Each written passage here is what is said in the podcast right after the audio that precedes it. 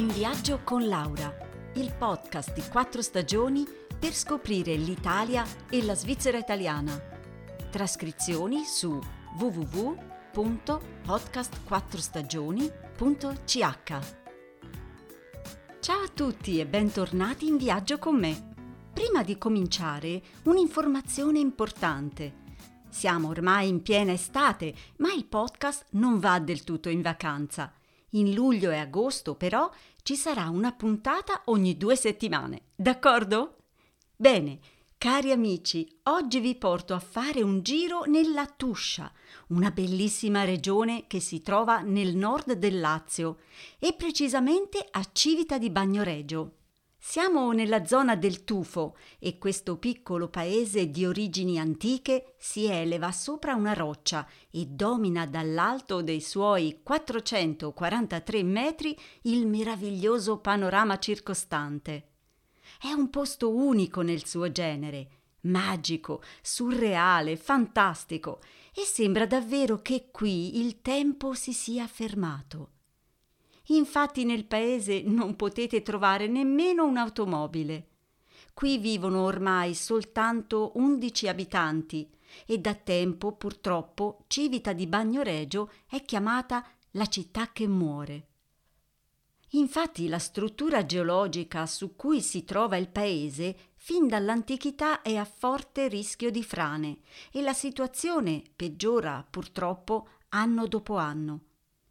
Sono così necessari degli interventi urgenti per salvarlo, ma per i lavori ci vogliono molti soldi.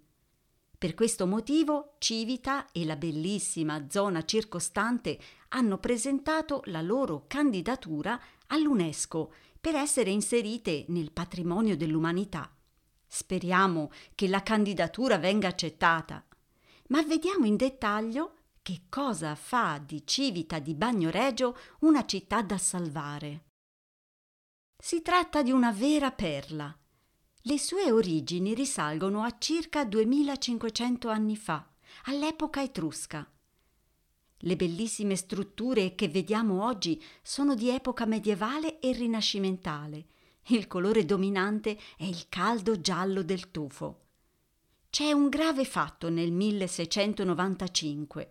Un forte terremoto provoca gravi danni alle case e alle strade e costringe molti abitanti a lasciare la città. A causa di altri terremoti e frane, negli anni successivi altri edifici crollano e la piccola città rischia di restare totalmente isolata. L'abbandono continua senza sosta, anno dopo anno, e oggi, appunto, solo pochissime persone continuano a vivere qui, collegate al resto del mondo da un lungo e stretto ponte pedonale costruito nel 1965. E proprio attraverso questo ponte, a piedi, arriviamo a Civita.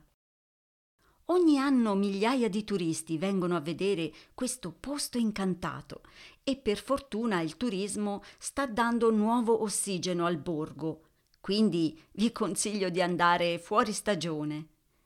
Durante tutto l'anno ci sono eventi suggestivi a cui partecipare, ad esempio il presepe vivente durante il Natale o la festa del palio della tonna, tonda in dialetto, un'antica corsa con gli asini che si tiene in giugno e in settembre. O ancora, tra la fine di luglio e l'inizio di agosto c'è il Tuscia Jazz Festival e poi tanti altri appuntamenti, esposizioni e convegni per tutti i gusti. Hm, chissà per quanti altri anni sarà ancora possibile andarci prima che l'erosione la distrugga. Speriamo davvero che si possa fare qualcosa per salvare questo gioiello unico al mondo prima che sia troppo tardi. Allora, ci sentiamo fra due settimane. Buon viaggio da Laura e a presto!